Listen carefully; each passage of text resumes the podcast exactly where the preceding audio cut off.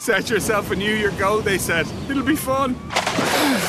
Perhaps swimming in the Irish Sea wasn't such a good idea. Set a more achievable goal, like taking control of your finances with personalised money insights in the Bank of Ireland app. It'll help keep track of your spending, like changes to bills or you might have too many subscriptions. See your tailored money insights, because your financial well-being is our priority. Bank of Ireland. Begin. Bank of Ireland is regulated by the Central Bank of Ireland. Terms and conditions apply. Great. There goes my towel. The Left Wing, brought to you by Bank of Ireland, a proud sponsor of Irish rugby. Never stop competing. They were O'Driscoll, Morgan, extra man is Fitzgerald. Oh, Fitzgerald is cutting back inside! Leinster have another. Darcy, O'Driscoll through the legs. Rob Kearney out to Fitzgerald again. Stamped and scored. Number two for him. Hello and welcome to the Left Wing, independent dot I E's rugby podcast. I'm Will Slattery, and after a week in Southeast Asia, we're joined once again in studio by Luke Fitzgerald. And I'm delighted to have in studio with us this week Leinster winger Fergus McFadden. Thanks so much for coming in, Fergus. And I guess it's been a pretty eventful couple of days in the rugby world.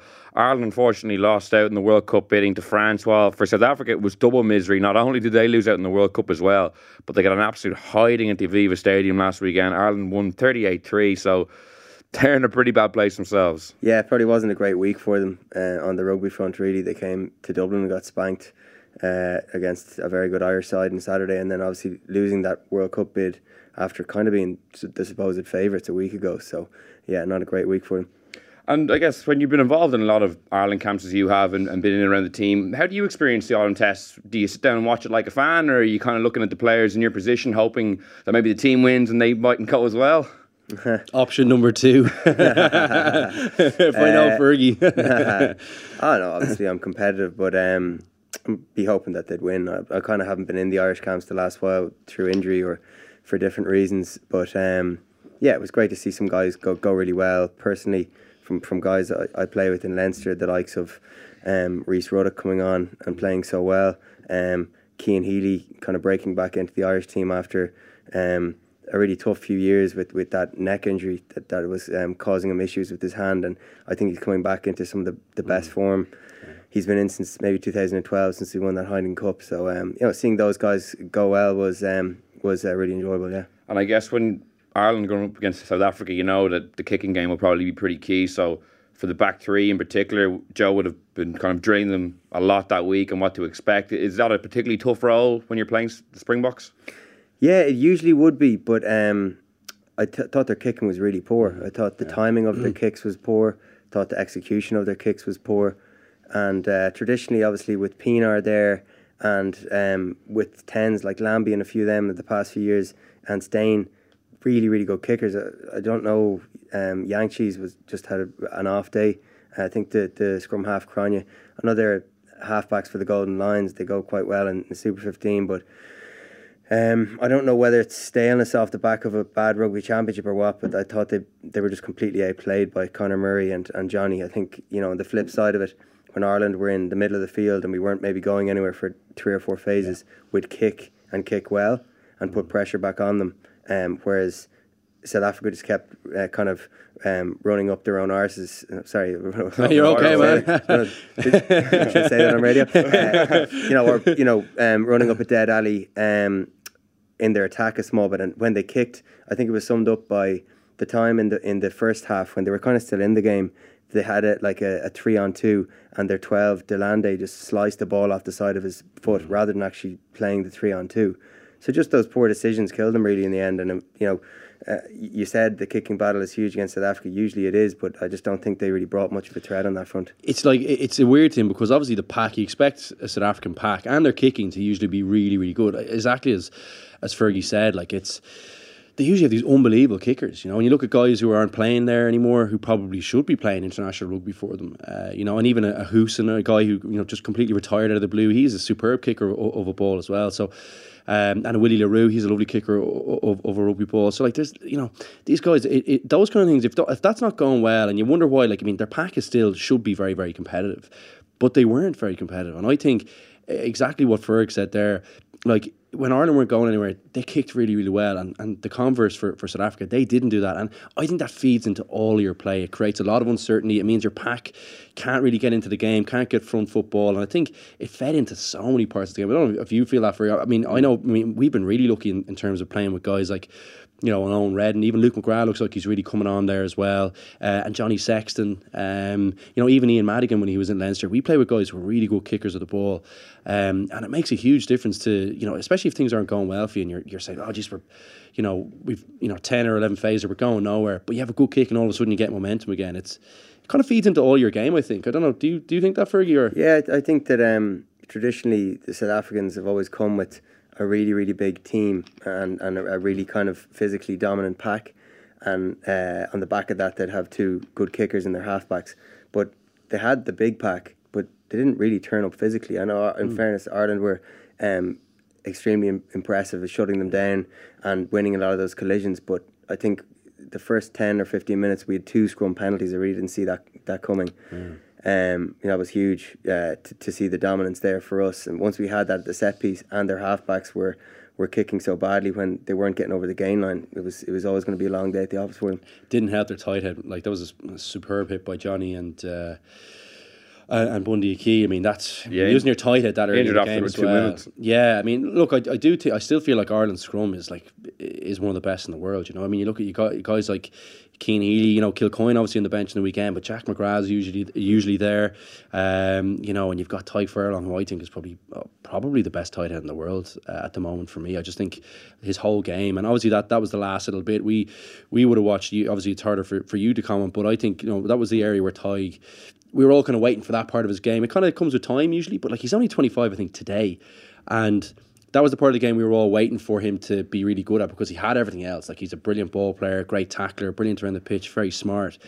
But that was the last little bit of the puzzle, and he looks like he's got that now. And I just think, um, like, Ireland's front row is such a weapon for them. You know, they, they, there's no team in the world you'd be worried. And, and it's such a nice thing to have, uh, you know, as a back especially. You know, you drop a ball somewhere close to your, you know, in, in your half. You're not going to give away a penalty. You're not going to give away easy scores, easy pressure. Um, I, I think it's a real strength for the team now. And that was another area where it was great to see the lads go so well. Um, yeah, you know. Fergus, what did you make of the back three's performance from an Ireland perspective? St- Jacob Stockdale, I think it was on his third cap maybe. Andrew Conway, I think same. How did you feel they went? Yeah, I thought they went extremely well um, because, you know, according to the papers and stuff, I think Keith Earls was due to start. And uh, he had a bit of a, a hamstring issue. So I'm presuming that uh, Andrew Conway probably had a shortened week in terms of preparation.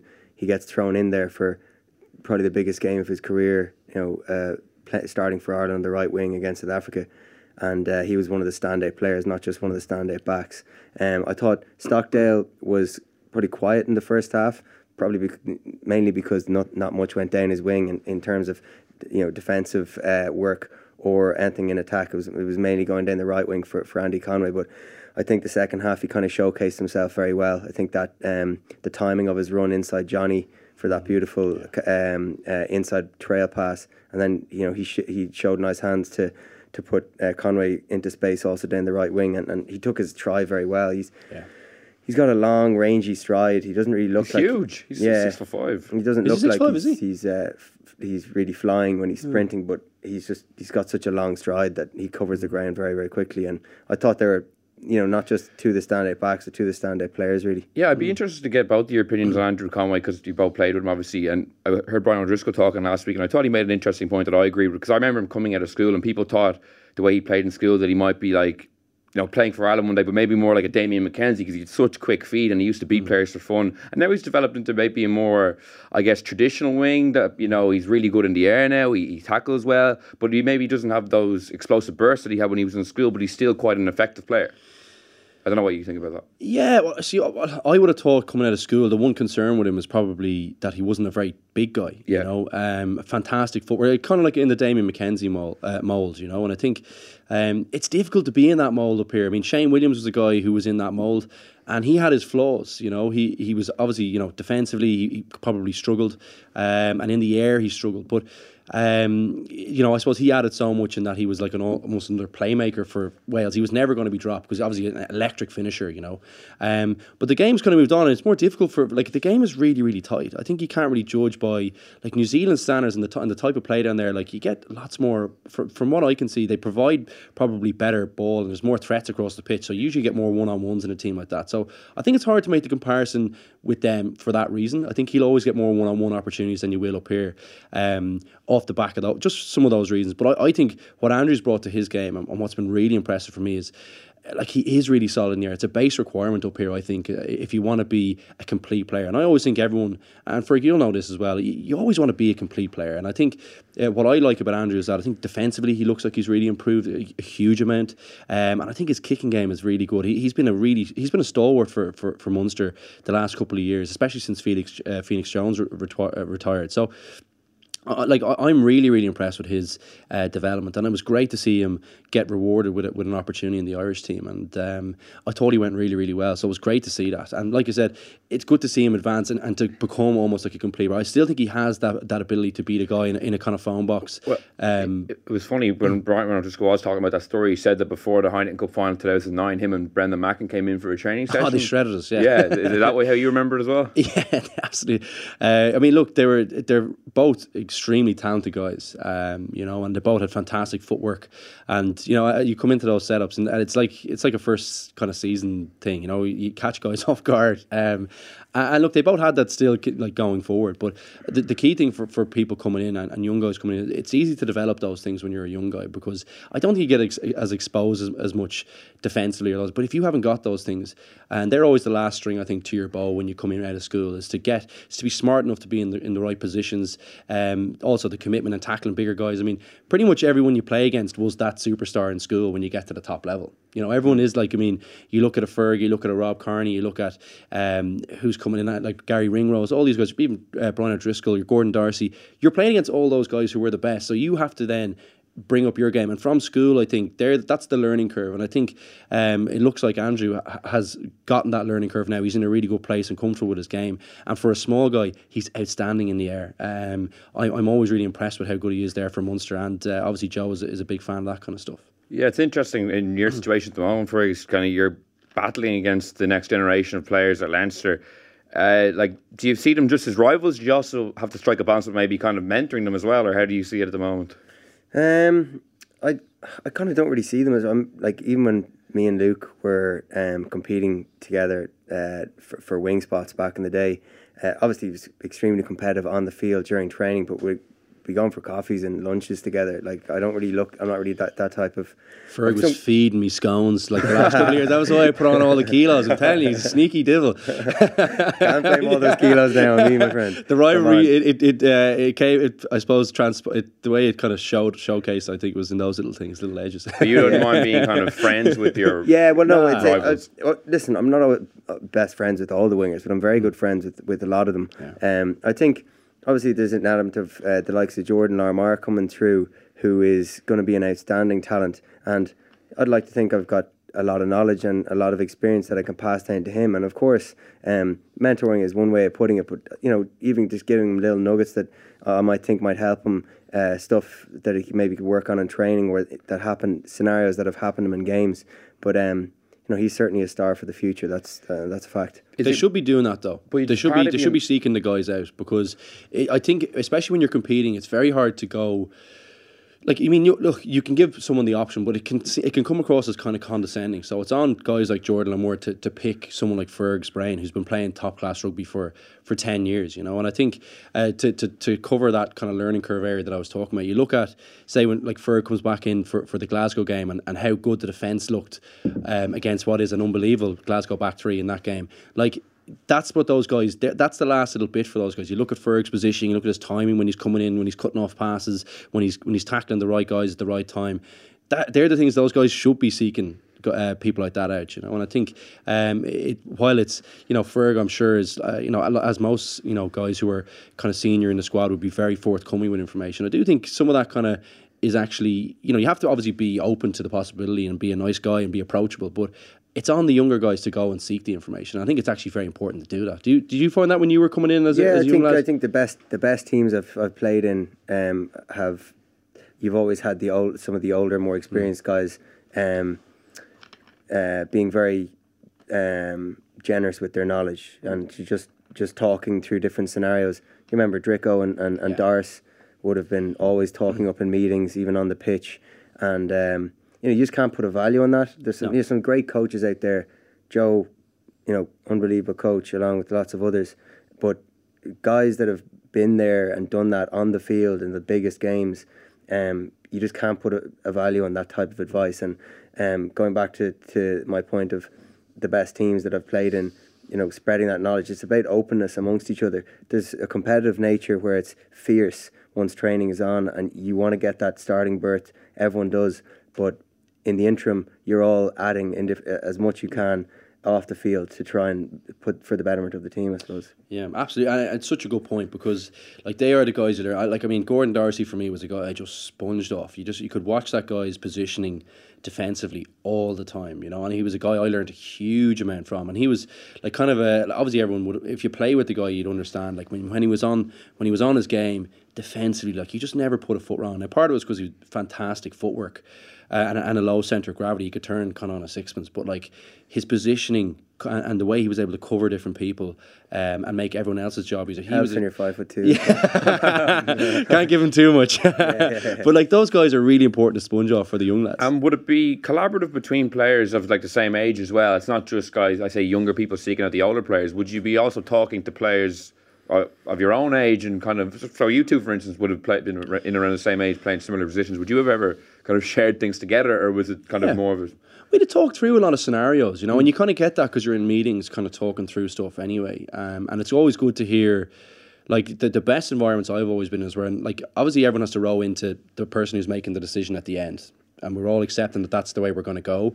But before that, it's always great to get different people's opinions on how different things have gone, why they've gone wrong, maybe why they've gone why they've gone good, you know. And I think Ferg was always a guy who was very forthcoming with information. I would like to think that they couldn't shut me up in there, probably bad thing. Um, uh, nothing's changed, still talking crap. Uh, but, uh, you know, you, you'd always like to think that, that you, as long as you're listening to the guys, you learn a huge amount from how everyone else sees the game. Uh, and that's really important to have in your environments, to have the senior guys and some of the younger guys go, well, look, this is what I'm finding here. I'm, I'm out of position here. I feel like this is why that's going wrong. Did you, do you, I, I found, like, especially when Leinster were really purring, and it's probably coming back to a bit of that now, yeah.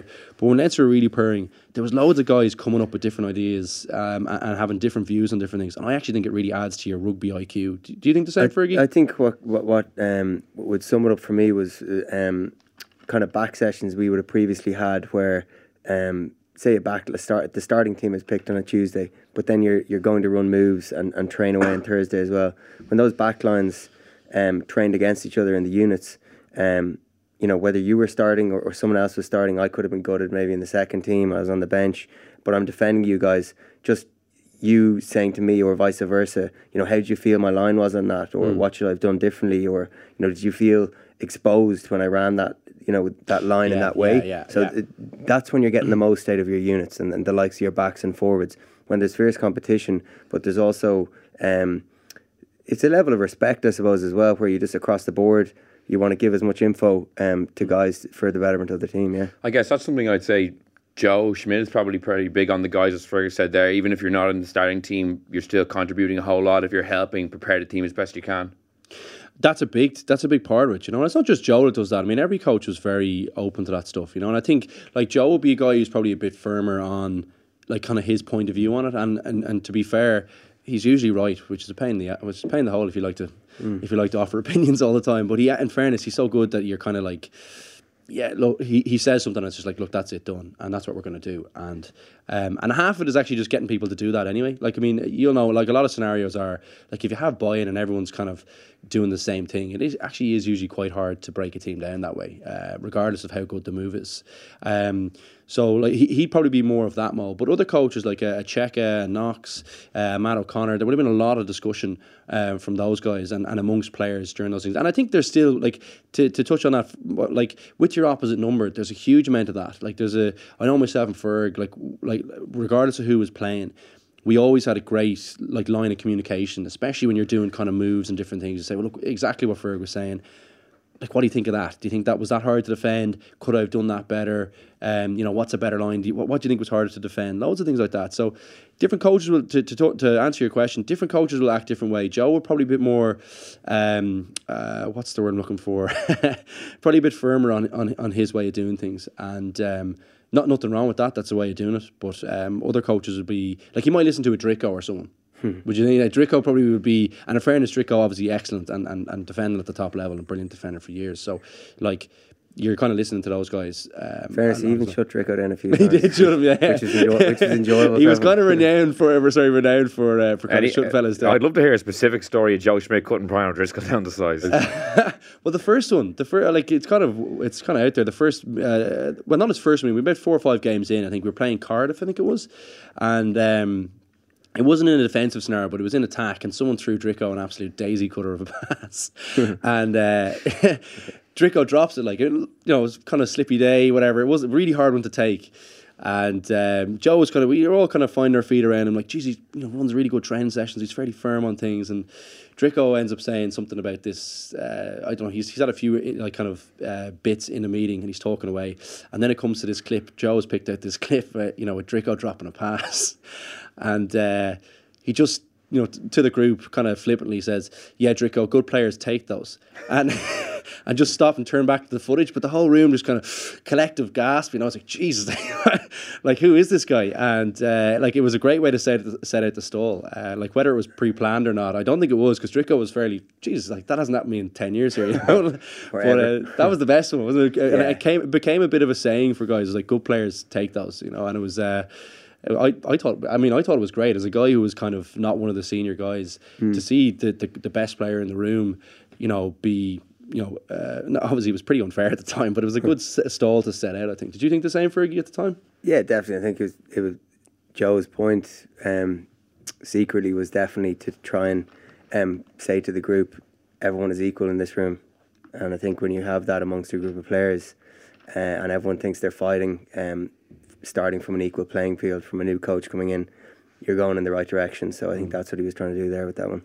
And just for your own situation at the moment, obviously there was, I guess you had an injury hit season last year, and a lot of the young wings got a lot of publicity for how well they were playing. And then there was a, a great moment for you personally against Wasps when you came off the bench, scored that try, that great photo. It was almost if you were kind of tr- telling people that you're still around, like, don't forget about me. Was that a good moment for you? Yeah, that was that was a really nice moment. Um Can't really tell you how good that one felt. It just it was it the injury that I had was like a five month injury, so it was. I've had some bad ones, but that was probably the longest stint I've had right in the middle of the season. I've had a few that have kind of um, floated into the or been part of pre-season as well. So I wasn't actually missing games, but this was a really tough one because um, I had this quad injury that was extremely bad. It was like a grade three uh, tear, which is almost tearing the, the muscle off the bone.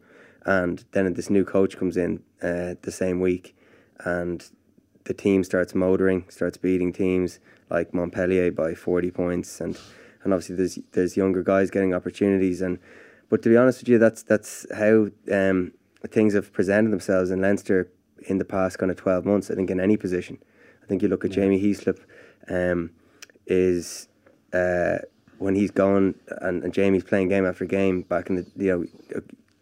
two or three seasons ago, you go, there's no one that can come near Jamie's level. And um, I've no doubt Jamie will get back to that level again, but at the moment you got Jack Conan, who stepped into his shoes and has, has done an outstanding job. Um, you know, arguably arguably as good as, as Jamie would be doing himself. So, um, but and that competition is right across the board. You got back rowers like Dan Levy, who... Um, he's a player, is, isn't he? Yeah, it was, yeah, super, super. And, and Geordie Murphy. Mm. Like people, he's kind of the forgotten man a small bit. Mm. Um, Like he, he's won Six Nations titles himself. Uh, he's he's played in in uh, Joe Schmidt Leinster teams that have won trophies. He has so much experience, but he can't get into the, the Leinster team at the moment. So it's you know, it's it's just it's fierce competition. Um, and uh, yeah, for me last year, going back to your point, um, that was definitely um, you know, a moment where I was I was just delighted to be back contributing to the, to a team that was going so well. And I felt, you know, when you're injured, you're still in the squad training, but you're kind of training in, in your own little world. All the lads are having their crack on the field, and they're doing all their sessions in the in the gym together. And you're with the the um the S and C guys uh, working on your rehab, isolated away in your own little world. It's it's not easy, you know. It, it isn't easy. That's the side of the game where people think, oh, you you guys are lucky, and we are lucky playing a game we love. But they're the sides where it's like really tough days. So mm. to come back from that and scoring on a huge occasion last year like that last year was, was definitely one of the highlights of the year for me. Is it a bit frustrating, I guess, if you're a back three player and like this, the, the day you turn thirty, pretty much people are already kind of counting, more so than any other position, I think, kind of counting the days until you're basically retired, and they're already looking to the, the next. It seems person. It's the case with the wing, with wingers. Yeah, like it just it's such a like. I mean, Issa is just a freak. Like he's mm. and he was able to go away, not play for like two years, and come back and play in the outside backs. But because you're so kind of reliant on. Like, and, and I think as well, it'll, it'll probably be a case where I think even that position will be extended out. I think it's going to get extended. I think, do you know, when you look at all the positions, you look at like second rows, you look at lots of guys are going to be in better shape, I think, for, for longer. Um, mm. And I think that's going to be one of the ones that'll catch people out, because traditionally you're like, do you know, back in the day, it was like, you know, you hit a certain point, people were like, ah, you can't play, can't play on the wing anymore. But I think athletes will be better, you know. Um, but it is an interesting one that you say that. Yeah, it's, that's something yeah. you notice, especially when the young players were coming in and doing well. People were almost like, ah, oh, he's in his thirties now, like, you know. Yeah, kind of. I remember, like, when I first, when I was getting my first few games for Leinster in, like, two thousand seven, I would have been around twenty-one. So, um... you know, leading up through the years, I never would have looked at Shaggy and gone, oh, he's thirty, he's gonna, but I would have looked at him thinking he's an older guy, and you never think you're going to get to that point. You know, I still, my mentally and and all the rest, I still definitely I, mentally, man. I, I, I Q of a five-year-old. Uh, I still feel very young, um, you know, uh, amongst all the lads and that. But obviously, physically, when once time goes on, playing the game for ten years, you get to thirty, and the lifetime um, of an outside back is shorter than a front rower. That's just a fact. You're you're mm. um, reliant more on gas and other things. But for me, thankfully, at the moment, my numbers are as high as they've ever been in terms of fitness and all the rest. So uh, aside from a couple of niggly injuries, um, which have been holding me back, um, thankfully, my, my body's actually in a great place. But I'd actually have, have a different view on, on, on that one than you in terms of going forward. I think that you can get shorter. I think that I think the lifetime of all the positions is getting shorter. I just think. Oh, as a general rule, like. Well, I just think yeah. that the the one the collisions, um, and two just the amount of competition. I think that it's yeah. it's just so hard for for uh, older guys to stop this conveyor belt of, of talent breaking in. You know, mm. and, and the to, numbers would back you up one hundred percent that the the career mm. is is definitely shorter. I, I suppose mm. I I have a feeling that you might be you might break in later. That's mm. what I think. I think you might break in later, but you might be able to go on longer. Like, I, I remember, like, you look at it, because the, the, the generation before us were the first guys, I think, who were really, like, superb athletes, you know, training properly, eating properly, all, all the kind of works. And I remember, like, it was the luckiest thing ever for, for us, really, was that Denis Hickie retired at mm. thirty-one. But he re- probably retired in the best shape he'd ever been in. You know, he was in unbelievable. Like he could just, have played for another couple of he years. Easily could have played top. for. And I remember thinking at the time, I remember seeing like guys like Shaggy. Like I mean, obviously he struggled a little bit with his knees at the end, um, Shaggy. But he was in unbelievable nick until the end. And if it wasn't for his knees, he probably would have gone on. You know, yeah. um, and, and I, that's kind of that was kind of what I was getting at. I think I, you're like the numbers are one hundred percent say that. Like, and you look at like N F L, which is probably. The athletes will never get that way because it's because it's a fitness-based game as well. Like, I mean, they come in for two or three plays and you can swap out. It's, that's all power. But, like, because it's fitness, you'll never get as heavy. The collisions will probably never be as big. But the careers will definitely... like they'll come more in line with N F L, I think, won't they? Yeah. That'll be my view on it, I think, yeah, with the tackling I, and that. I think so. I think with yeah. the, the lifetime of careers, it's, it, it can only be, be getting smaller. You know, mm. with the the level of the collisions, the, the defensive... Um, structures that are in place where it's just so hard to break top test team, top club teams down that mm. just means there's so many more carries, so many more tackles, and all that adds up to your your body being put under a lot more pressure over the years. Mm. So we'll see, but um, I mean it's just interesting because like I suppose when, when me and Luke, Luke first first broke into Leinster, it was um, there was a saying that uh, if uh, you're good enough, you're old enough. Cheika used to say that, but He didn't actually. He didn't. A, he didn't actually stick by it. Yeah. You know, kind of way he, he gave. Yeah, but bar Luke and Rob Kearney, um, he he um molded an, uh, a really unbelievable culture in Leinster. Yeah. But he did it with some stal stalwarts that have been there for a while, and some new guys, and some imports from from abroad. He didn't actually give that many young guys, bar yourself and Rob, yeah. and that and was probably more Cian Healy and Sean O'Brien.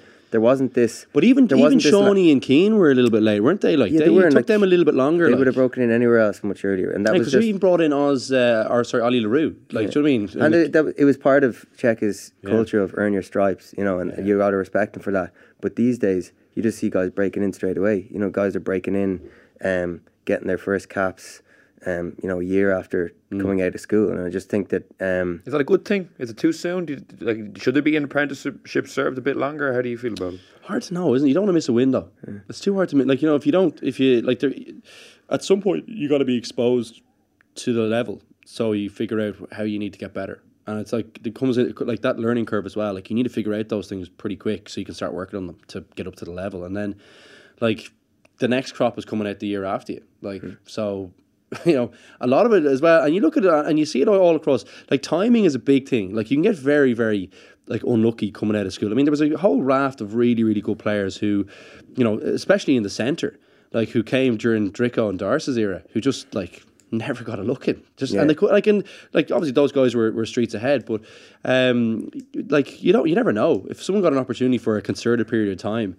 They mightn't have had the, the same careers, but like that's it. They're your windows. You can get unlucky coming in. Like I, I always felt like I was a centre, but there was no way I was ever going to get in ahead of those two guys. Mm. And, and Ferg, you came out of school as a centre as well. Yeah. You know, it's kind of like, you know, you got to find a slot somewhere. But yeah. uh, we we probably came at a timing like probably wasn't the best time to be coming out, to be honest. Yeah. What What do you remember when you did kind of first come in and you did have like Shane Horgan? I think Denis Hickie was there, Gervin Dempsey in the back. But Andrew know. Conway is a bit of a like he's a case in point there. Like he came out when like there was inter like international wingers who weren't getting. So like either mm. you know whoever was there was like there was me, there was you, uh, there was uh, who else was there? There was Shaggy, um, you know, you had Issa Nasiwa who played yeah. in most international teams. I suppose with that, Rob Kearney, Gervin Dempsey was there. Like you yeah, had like no, there was guy after guy there, and even Dave Kearney more recently, you know, as well. Yeah. Like guys like Andrew Conway come in. Like there's international guys who aren't getting even on the bench. Do you know what I mean? Or, or on the bench.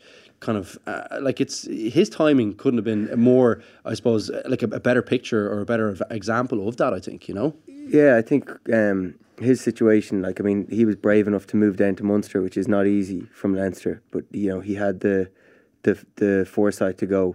I'm not getting enough game time here. Yeah. If I want to really further my career, I need regular game time at provincial level, and that's the, the opportunities are are um, going to. You know, present themselves more down in Munster as but opposed to Leinster, and yeah. it was it was a brave move. Exactly, yeah. Felix Jones yeah. ended up being um, a, a massive leader and uh, yeah. you know a massive player in, in those Munster teams when he went down there. Yeah. So it just shows that, um, like, it's it's a fact that m most of the talent in uh, the the academies and particularly the Leinster academy c comes out of the Leinster school system. You know, yeah. and I know we got the youths and all the rest, but. Um, you've just got so many guys, so many quality guys. I just don't think that the Munster schools or the Ulster schools, they're just not producing the, the, the no, same level. No, they don't seem to be, yeah. Like, I mean, it seems to be a bit of a conveyor belt. And it's not just backs, it's forwards as well. Like, I mean, you look at Porter, these guys coming through. Like, there's loads of top quality guys coming through. The, like, and like even a James Ryan more recently. Uh, you know, so like th these guys will. They, the the thing for these guys is now figuring out like, do they back themselves and try and mm. stay, um, and, and try and work on things and train and try and impress, or hope for an injury, hope for a retirement, yeah. or do they make the decision to go down there? Like, I think it's going to be too many good players in one team, in my opinion. At oh, I, I think you're like, absolutely I think right. There's yeah. probably three or four guys who would probably be best served moving. Well, to Ferg can't answer that question, but I'll, I'll fire away. But another example is. Um, No, we're not going to delve that deep on it, but mm. another example that you're just touching on what you just mentioned there, Lukey, is um, you, you were talking about the centres, about Gordon Darcy and Dricko, but um, Tom Farrell, who's now playing for Connacht, yeah. um, he so he left the, the Leinster Academy, had a few injuries, and he went over and played with, the, I think, a championship team in England, mm. and he got picked up by Connacht, and he's been one of their outstanding backs yeah, so far yeah, this season. Yeah. So if he had stayed in Leinster, who's to say he wouldn't be working in an office right now? You know what I mean? So Imagine, it just It could just be, could be like me. For... yeah, exactly. Yeah, an absolute loser. No, but to, like, you're, it's such a good point you make, yeah. you know. And it's like it, it's a hard thing. It's a it's hard to go away from like the, we have we have a great setup here, like you know, in Ireland, all the towns, like because there's no other professional team, so you know it's a great lifestyle to have, and you're with all your friends, all your family. Um, you know, it's a hard decision to, to uproot yourself and to move somewhere and make a brave decision to go. But I think that that has to be on the horizon for a lot of guys. You look at a lot of careers who just slip by, and you end up being a guy who's all like almost there, can can go really well in training, can have a few, but you know, is only ever ever really going to get, you know, um, some league appearances maybe, you know, in, in some of the lesser known fixtures when they're resting guys for bigger games. So like, you you got to find a balance here, and, and it, it's a brave thing to do. Look yeah. at Ian Whitten as well.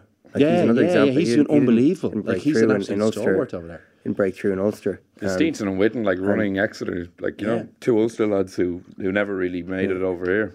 Yeah, yeah. See, a lot of players just need exposure at that top level for for not just one game, like four or five games. You know, it's very hard to go in with the nerves and all the rest, the build up yeah. coming out of a school system, um, and going up through the age ranks to be expected to really, really impress over one or two two games.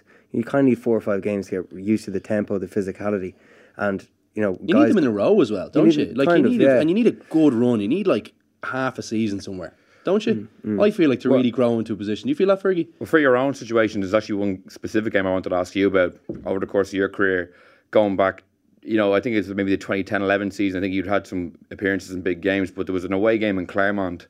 I think that you ended up starting along with Ola O'Malley. Maybe it might have been one or two injuries. I think O'Driscoll and someone else. Dominic Ryan started that one as well. Possibly one of your first really big games starting. I don't know if if you looking back, you think that's one of the big games that kind of got you into the team and kind of get, got you a bigger foothold maybe in, in the setup? Yeah, definitely. Well, I think that back to my point about Cheika, he I would have got a lot of game time with him in the Magners League, so the equivalent of the now Pro fourteen.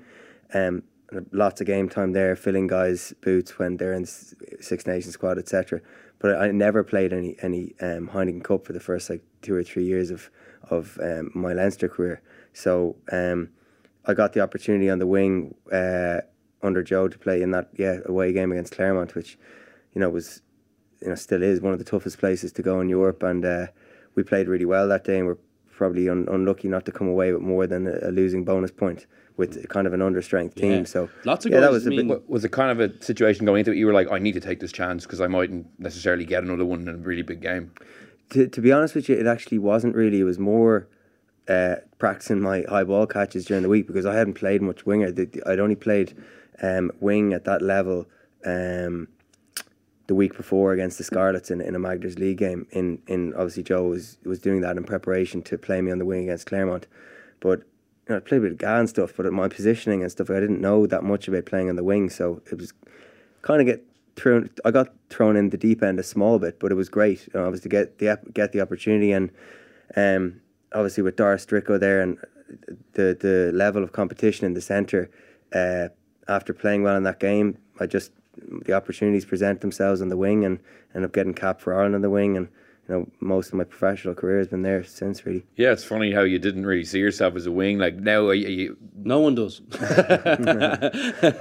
So, but now... pushed out, slowly. Yeah, yeah. Sorry, I was mate, initially yeah. a ten, back in school, yeah. slowly but surely. You You're in the centre. Well, yeah, Try and hit the fullback. Hit the, hit the wing. You started at ten, yeah, yeah, yeah. saw yourself as centres yeah. and finished as yeah. wingers. It's not quite like you're in goals, but it's not far off, really. Yeah, exactly. Yeah. The last one selected. Doing the kind of the rivalry you had or the different positions both play. I wanted to actually about the twenty eleven World Cup selection, where it was basically Fergus picked over you. Yeah, it was. Was that uh, like if you were? I guess you were friends. Was that I've, a tough... I've never forgiven him for it. I've never for, no. But it's the first time he talked to me. Since. No, yeah. Look, I mean, sure, like I said, we were always we always got on great off the pitch anyway. Yeah. Um, and uh, look, sure, at the end of the day, like I was never pissed off. Don't think it was necessarily. Uh, I don't know if it was either because he had, he had a few you guys. You had like Andrew Trimble and a few other guys yeah, there. Yeah, yeah, there was a lot of guys. Well. I was. Well, I just remember at the time it was built as. It he, was, it was, but there was Felix Jones definitely. Was probably going ahead of Felix both Jones. Of us probably at that point, I would say. Like, and then he got injured. I think was it in the last game or in the second last game or something. His like he was playing really, really well. Um, game, yeah. And then, um, yeah, like there was a lot of guys who, who I was like, yeah, I was, you know, you, you always feel like you want to you want to be in the team, and uh, you should be in the team. It's the only natural. And my I wasn't pissed off at anyone else bar Decky. You know, like that's uh, you know, at the end of the day, that's um, the I coaches. We, the coach other, we were texting each other yeah. before. Uh, hmm. Obviously, everyone left and everything, and it's sure I've been in that position as well. I was, yeah, I was in yeah, that position yeah, yeah. in two thousand fifteen. On the flip side of it. You yeah, were yeah. No, I wasn't. Yeah, so uh, got so one back. I'm glad we're, I'm glad we're back friends. Back. Yeah, yeah, yeah, yeah. But that that's exactly what it is, though. Yeah. That's how it ends up being. You know, it, it's uh, and I think as well. Like it, you know, most guys are obviously you're disappointed. You're training against each other and training during the week if you're in Irish camp, and you want to show you, you want to show that you feel like you should be in the team. You train really hard, but once you leave all that aside, like and you and you, mm. and you do need some time alone yeah. afterwards because you're disappointed, um, and you don't want that to reflect badly on the group, mm. uh, and also you want to take some time for yourself. But always you're disappointed with the coach. Like yeah, the guy, unfortunately, you can't. Here. You can't. The one thing you can't control mm. is someone else's decisions and. The main decision maker in a rugby team is, is the coach. All you can do is train your arse off, um, yeah. try play as well as possible when the games come round. But at the end of the day, it'd have to be silly to be like everyone there is trying to get in the team. Yeah, sure. Do you know that kind of way? I, I like I, I was funny. I and I never really got there was I was never really just on a personal note. I was never really like you know guys who were getting picked ahead of me quite consistently. Guys like Keith Earls, one of the guys I'd probably be friendliest. Um, you know from from from one of the other setups, and you know I just always felt like it's not, it's not his fault he's getting picked ahead of me. Like. He wants to play just as much as I do. Uh, it, I always felt it was Joe's. Is it a, is it a or, strange kind of feeling when I, I suppose there's a big squad selection like a World Cup or a Six Nations, and obviously personally you want to be in the team, but this is being played out on a, on a national scale. Now everyone's really interested. It's a big story in the media. It's like, you know, will you be picked? Will you be picked? Is it? Do you detach yourself from that, or are you aware that how much coverage this is getting is at the same time? I think back in the, back in the likes of a two thousand eleven. There wasn't near as much coverage. There wasn't this interactive. There wasn't the rugby forums yeah. there is with social all, all media. With yeah. the the social media, there wasn't even. I don't know if Twitter had even existed. Maybe it just started at that stage. But these days, there's an opinion about everything and everyone. Mm. And when for these big competitions come around, um, you know, everyone has their opinion, and it is hard to get away from it. I don't read um, like any re- ro- rugby stuff, to be honest with you, and that's just the truth. But inevitably. My father's going to say something to me, or someone's going to say it's their know, condition, or I go down to the, yeah, yeah, exactly. They, they've got that condition, but yeah. you, or you go down to the shop and some fella goes, "Oh Jesus, did you see what your man's wrote about you?" And you're kind of like, "Oh, is that a good thing, or yeah. is that another bad thing?" Yeah. Yeah. But you know, so it's almost impossible to get away from it. I think that you have to try and put up a barrier in whatever way it is, and my way is by not reading any of it, whether it's great or whether it's mm. shocking. So. Um, I don't know, some guys like to read it and use it as as fuel to the fire, but um, you know, personally, I, I just like to stay away from it, really. It's funny to hear Tim was at the same stuff as Des, like, geez, did you see what Jerry Thorney wrote about you in the weekend? I was like, no, I, I didn't see him, and now, like, yeah. now I have to look. yeah, yeah, yeah. Um, like, it is funny, like, parents are, because they're so invested in the whole thing as well, it's a real family thing, isn't it? Like, it's funny, like, everyone... They must take it more than oh, you. Like... it's funny, they take it very personally, you know, but um, yeah, it's uh, it's look, it's it's such a great journey, isn't it? Like it just to go like to touch on the family thing, like it is, it's it, you're so tied up in it, and it is great that the likes of like even the guys you're competing with, myself and Ferg, we're competing for years and years, um, that you're you're still great friends after. It's a great testament to the game, you know, and I'm sure it's like that in, in a lot of other sports. You probably have a few people who, you know, you don't get on with or whatever, and, and but for the for the most part, I think we've been very lucky with our group. Like we like everyone there, very friendly. You know, there's not, not a lot of people that that you you know you wouldn't get on well with, regardless of whether you were competing or not. You know, and even guys from other teams, you see them all the time. Um, you'll see it now when when, when you retire, Fergie, in, in, in a few years. Like it's it, everyone is, you know, um, everyone's very friendly afterwards. Do you yeah. know, it's it's actually re- it's a real nice community, I think. So regardless of how much you want to kill each other when you're playing or whether you're competing, um, you know, you you always kind of settle that stuff, and it ends up being a nice little fraternity. Yeah, yeah, you're always going to have that bond, I suppose, aren't yeah, you? Yeah, like, I think so, yeah, yeah. Yeah. Yeah, it's a nice old spot to be in. Just to, to finish up back on, I suppose, the current Leinster team, you know, you got back in the team for the for the Champions Cup game against Glasgow a couple of weeks back, and just when you're kind of getting your foothold, now James Lowe comes over from New Zealand, another another competitor. Yeah. Um, is that something you're excited about competing with, or are you just kind of a little, oh, God, because they just not have left it as it is? oh, not really, to be honest. I, again, I, I don't really, that's out of my control. Uh, um You know, I knew they were going to bring in an outside back after Zane Kirshner leaving, so they brought in a quality player in James Lowe with a big reputation uh, down south. So, um, I've no doubt he's going to add a lot to the group if he if he stays fit and, and continues in the vein of form he was in mm. for the Chiefs. So it's for the betterment of Leinster. Like, I back myself, I'll be in the team if I'm fit. So um, maybe he will as well, but uh, we'll see what happens. Yeah, and I'd like to get your opinion on Stuart Lancaster as well. Uh, we talked a bit about Joe Schmidt earlier and what he brings to the team, or what he brings. Like, what have you, how have you found working with him? I know you got injured at the start of last season, so it was a bit kind of difficult to bet in, but now that you've kind of been under him for an extended period of time, what's he what's he good at? What has he brought to the setup? Um, yeah, I think he's he he just he's got a, a very good rugby brain. Um, he analyses a, a lot of rugby. Um, I think he watches an awful lot of rugby, um, trends in different teams, things that are working that aren't working. Um, similar similar to Joe Joe's kind of level of analysis, um, but. I think he's he's brought um, some uh, really strong weapons to our uh, unstructured attack. I think um, mm. the best teams, the likes of the Saracens and that, um, cl club wise, are are really good unstructured. You know, um, that's why they like to get into that kicking battle. That once a kick, um, once a poor kick, um, goes in against them, whether it's a boxy or kick from ten. They just get straight into their structures and they, they punish you, whether it's three or five points. So, um, yeah, I think under Stewart, is he, he's brought in drills that are that have been very good and effective in, in bringing us on on that side of things when, you know, the power plays, the three four phase power plays break down. Hmm. I guess in terms of betting for the Champions Cup, this is probably the highest Leinster have been. I think they're second favourites since the era when you did got, win three out of, out of four. Does it feel a similar kind of vibe? Does it feel like you are close to kind of winning another big honour? Yeah, I think that there is, you know, you, you can feel that, that conveyor belt of talent, as I said, coming through, um, but it's about winning now. Uh, there's been two seasons with kind of near near misses. So, uh, you know, th this year, um, you know, there's just got to be, there's got to be silverware there at the end of it for, I think, for, for this group to really kick on.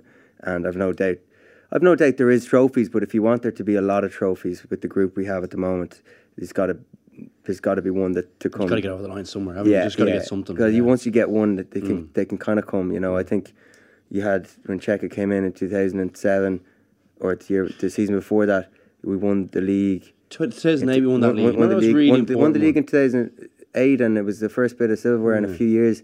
And then boom, the the Heineken Cup came the following mm. year, and then a, a near loss in a Heineken semi the following year, kind of due to injuries. And then Joe Schmidt came in and took over, and it was just trophy after trophy. So, mm. um, you know, th there's been so many talented groups in lots of different clubs, in lots of different test teams. Um, even that Irish test team that only won, you know, a few triple crowns, mm. um, before that Grand Slam year, but. Yeah. You just got to get over the line for, for, for a big trophy, and then sometimes it can um, it can it spurs you on. You get a bit of confidence from it as well. I think people like a bit of a domino effect. You need something. You need something to go. Like, I think it's almost to solidify in, in the group's mind or in your own mind that you belong at the top table and that you can get across the line in, in, in the tight ones, because you'll need to do that over the course of a of a competition. Now I would say, like, and I, and I would caution a bit of, you know, I, I, sorry, just be cautious enough about. You know, reading into maybe, you know, Leinster being favourites so far. I think they've looked unbelievably... Second favourites. Second favourites, excuse me. Um, I think the group looks really, really good. A load of guys playing really good rugby. Um, I think they've got... Personally, I'm watching from a distance now. I'm obviously a Leinster supporter, but I'm putting my neutral hat on. They've got a few things I think they need to get a little bit better at. I thought uh, Glasgow was, was a brilliant performance. I was really pleased with that one as a, as a supporter. Um, I thought defensively we looked like way better. Um, due to, to our man here was a, was a big influence there. Um, and I think that's an area where I feel like they need to get a little bit better. But I think that they've got really two really tough fixtures against Exeter coming up, who are a superb side. I mean, if you saw that so match, underrated, did I you think see them so. Against Montpellier? Yeah, like they were, they looked really, really good. So there's two huge challenges there, and I think we'll find out quite a bit about how how far along Leinster have come um, by watching that. And I think, like, as well, Montpellier away are very, very tough. I mean, that was an unbelievable performance by Exeter. Um, but Glasgow, like, they won't be afraid of coming to Dublin uh, as well. So, like, th this is a really tough group to get out of. And it's great. Like, I, I actually agree. I think Leinster looked really good to start. But I think there's still... You, I'm sure you'll agree, Fergie, there's a journey to go on. Like, it's start, it's the start of the season, um, and I think they've got off to a great start. Lots of new guys coming in and out of the group, and it hasn't seemed to, to affect them. A great win against Ulster as well, uh, away from home, which is a really tough place to go. So they look like they're in a really good place, but I just think maybe I'm just, I don't want to build them up too much as a supporter, but trying to put my neutral hat on, I think there's some really difficult fixtures coming up. Do you think, would you think the same, Fergie? Yeah, I think, um, listen, the, the Exeter back-to-back um, yeah. fixtures are is basically the fulcrum of our season. Yeah. Um, you know, we, we've got we've got to win those or, or else come out on top in the two fixtures points-wise. Mm-hmm. So, um, you know, and as you said, even, you know, once you get over the, the hump of them, hopefully um, they go well for us. You, you do have a uh, a very ambitious um, Glasgow team, no matter where they go, mm. coming that'll be definitely looking for a scalp, even if they're out of the competition yeah. uh, in Dublin. Um, and then a Montpellier side that never um, lay down at home. Uh, they, they always put on a performance for their home fans, mm. and they're a completely different outfit over there. So, uh, yeah, they'll be... Listen, it's it's just... a, I think it's possibly the toughest group um, on yeah, paper. I think it is the toughest group. Yeah, I actually do think it is the toughest group. I think every team there can, you know, if they put, if they play really, really well, they have a chance to win. You know? Obviously, you go out to target every game to win, but does it get to a stage in the Champions Cup where you guys discuss permutations, as in, oh, one point here is is enough if we're, you know, down by ten points with a minute to go? Some coaches are different with that. Some setups are different. Some people like to discuss it. Joe was all, like he he was pretty good at that. He would say, look, we need to, this is what we need to get across mm. the line. He's very analytical. He has that kind of mind for that. And I'm sure, I mean, obviously it'd be interesting to hear Ferg's take on, on the setup at the moment. I'm sure Leo would be quite similar to that, wouldn't he? I definitely find Joe is like that anyway, but um, I suppose that there hasn't really been um, scenarios in the past few seasons where one of the coaches has had mm. to do that. Yeah, yeah. So I don't really know if they would Um, mention those permutations or whatever, but I personally think they're a good thing. And listen, you'd be uh, stupid as a coach to to think, oh, I won't say it because I don't want them to think it. All the players know it anyway. Morgan Parra yeah, yeah, taking yeah. a quick tap in front of the post two yeah. years ago, and they just need to take a penalty. The majority yeah. of the, listen, the majority of the players are all talking about this stuff over lunch, and we're living. The game is, is is our life, and we want to win trophies. So yeah. it's about all those small. We hear about all these things. We're talking about all the different uh, situations. So, um, you know, I think it's it's it's definitely something you should keep the player players in the loop about leading into matches where the losing bonus points and all the rest count. Because, you know, as you said there, you've got the likes of, you know, Morgan Parra that does takes a quick tap and doesn't realise that all they need is three points. Stuff like that can just kill you, and it can end up losing your competition. Mm. Well, Fergus, thanks so much for coming in, and best of luck for the rest of the season. Thanks for coming in, Fergie. Cheers. Good to see you, my man. That's all we have time for in The Left Wing this week. Thank you so much for listening. We'll be back next week with another podcast. But in the meantime, you can subscribe to the show on iTunes, SoundCloud, or independent dot I E. So until next week, thanks for listening, and goodbye.